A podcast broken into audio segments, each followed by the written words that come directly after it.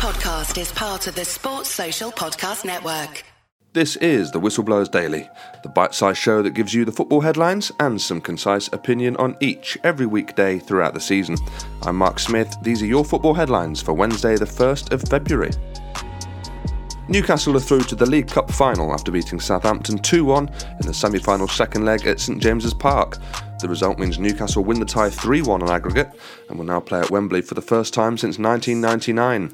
Two goals from Sean Longstaff put the Magpies in a commanding position before Che Adams pulled one back to make it slightly more nervy for the home side. One negative note on the evening, though midfielder Bruno Guimaraes was shown a straight red card for a challenge on Samuel Edozie. He is set to miss three games but will be back for the final. The January transfer window has now closed. The highlights of the day's activity are as follows. Chelsea have completed the British transfer record signing of Enzo Fernandez for a fee of £105 million. Joao Cancelo completed his loan move to Bayern Munich. Spurs finally signed Pedro Porro from Sporting Lisbon after a protracted negotiation. Jorginho has moved from Chelsea to Arsenal for a fee of around £12 million. Southampton signed Rennes and Ghana winger Kamaldeen Sulemana for a club record fee of £22 million. Nottingham Forest, yeah, signed three more players, including Jonjo Shelvey and experienced keeper Navas. Leicester signed defender Harry Souttar from Stoke for 15 million, and Manchester United signed Austria midfielder Marcel Sabitzer from Bayern Munich on loan for the remainder of the season. The British transfer record was smashed on deadline day as an unprecedented January transfer window ended with Premier League clubs having spent £2.8 billion during the 2022-23 season.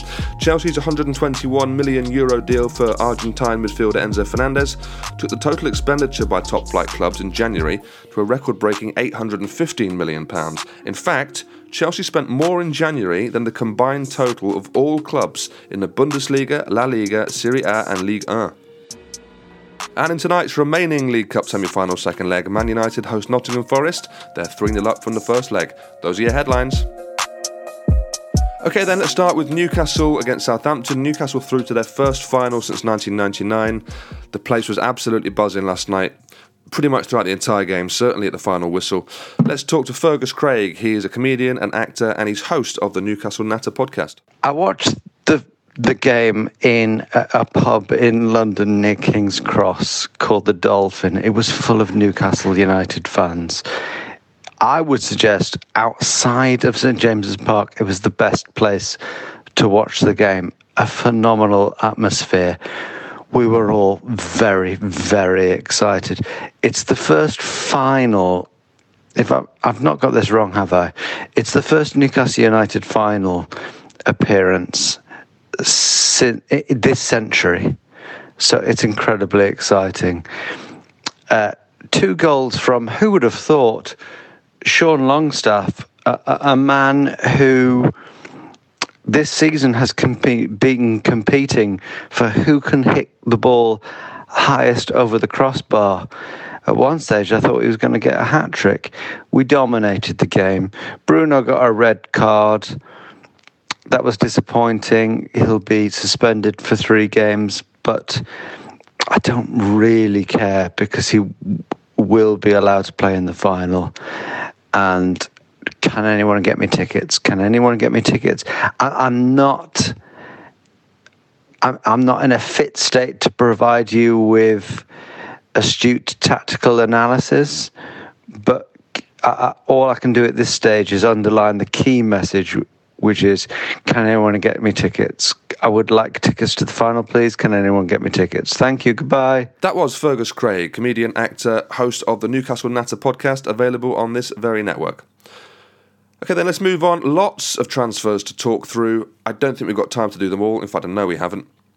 Just to say, though, the sheer volume of transfers and the, and the numbers being thrown around are incredible, really. And I'm not saying that in a necessarily a good way. We complained for a long time about the formation of a Super League. Well, we have a Super League, and it's the Premier League. If the whole problem with the Super League was it being non competitive, and yes, there are lots of other issues as well that I think we all agree on, but if the whole main bone of contention with it was the anti competition thing, then you have to look at the Premier League compared to other European leagues and see that that is pretty anti competition as well.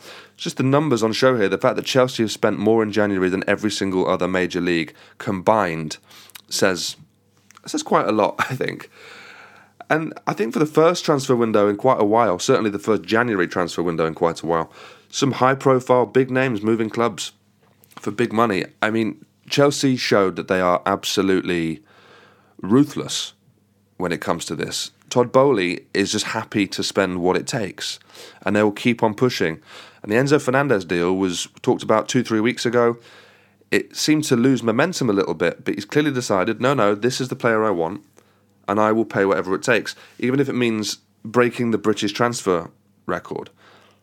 And now we've talked about this on the show before, but all transfers carry a risk. There's no players that are completely risk free because you don't know how they'll settle down out of the system they've been playing in, how they'll settle down in a new country, a new culture, new people around them.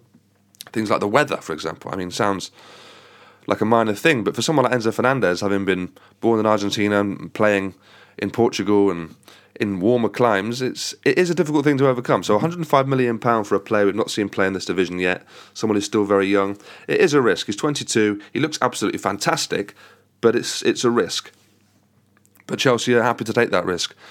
Um, yeah, I mean, I think actually it's a good signing, but I think it's incredible amounts of money.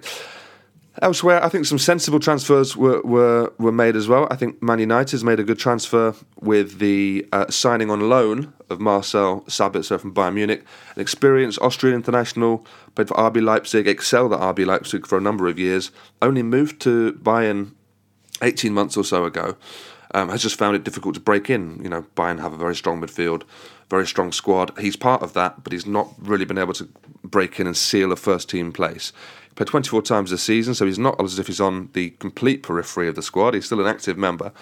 So he'll be super fit, match fit coming in. And the fact that Christian Eriksen is out for two or three months, maybe longer, it just it just makes sense everywhere. What it does show is that Ten Hag doesn't quite rate McTominay or Fred as being the guys that can just step in immediately for Eriksen. Different sorts of players, sure, but it does say to me that Ten Hag will probably look for a a centre midfielder or two in the summer permanently. And who knows, one of those could be uh, Marcel Sabitzer, should the loan go well.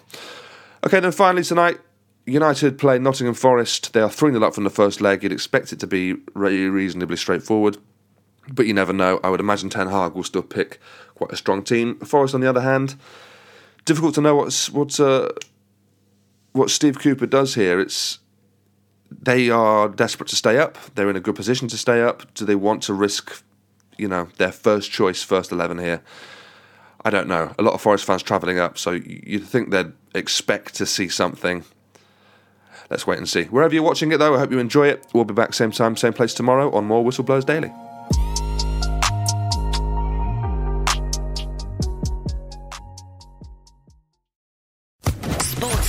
Podcast Network.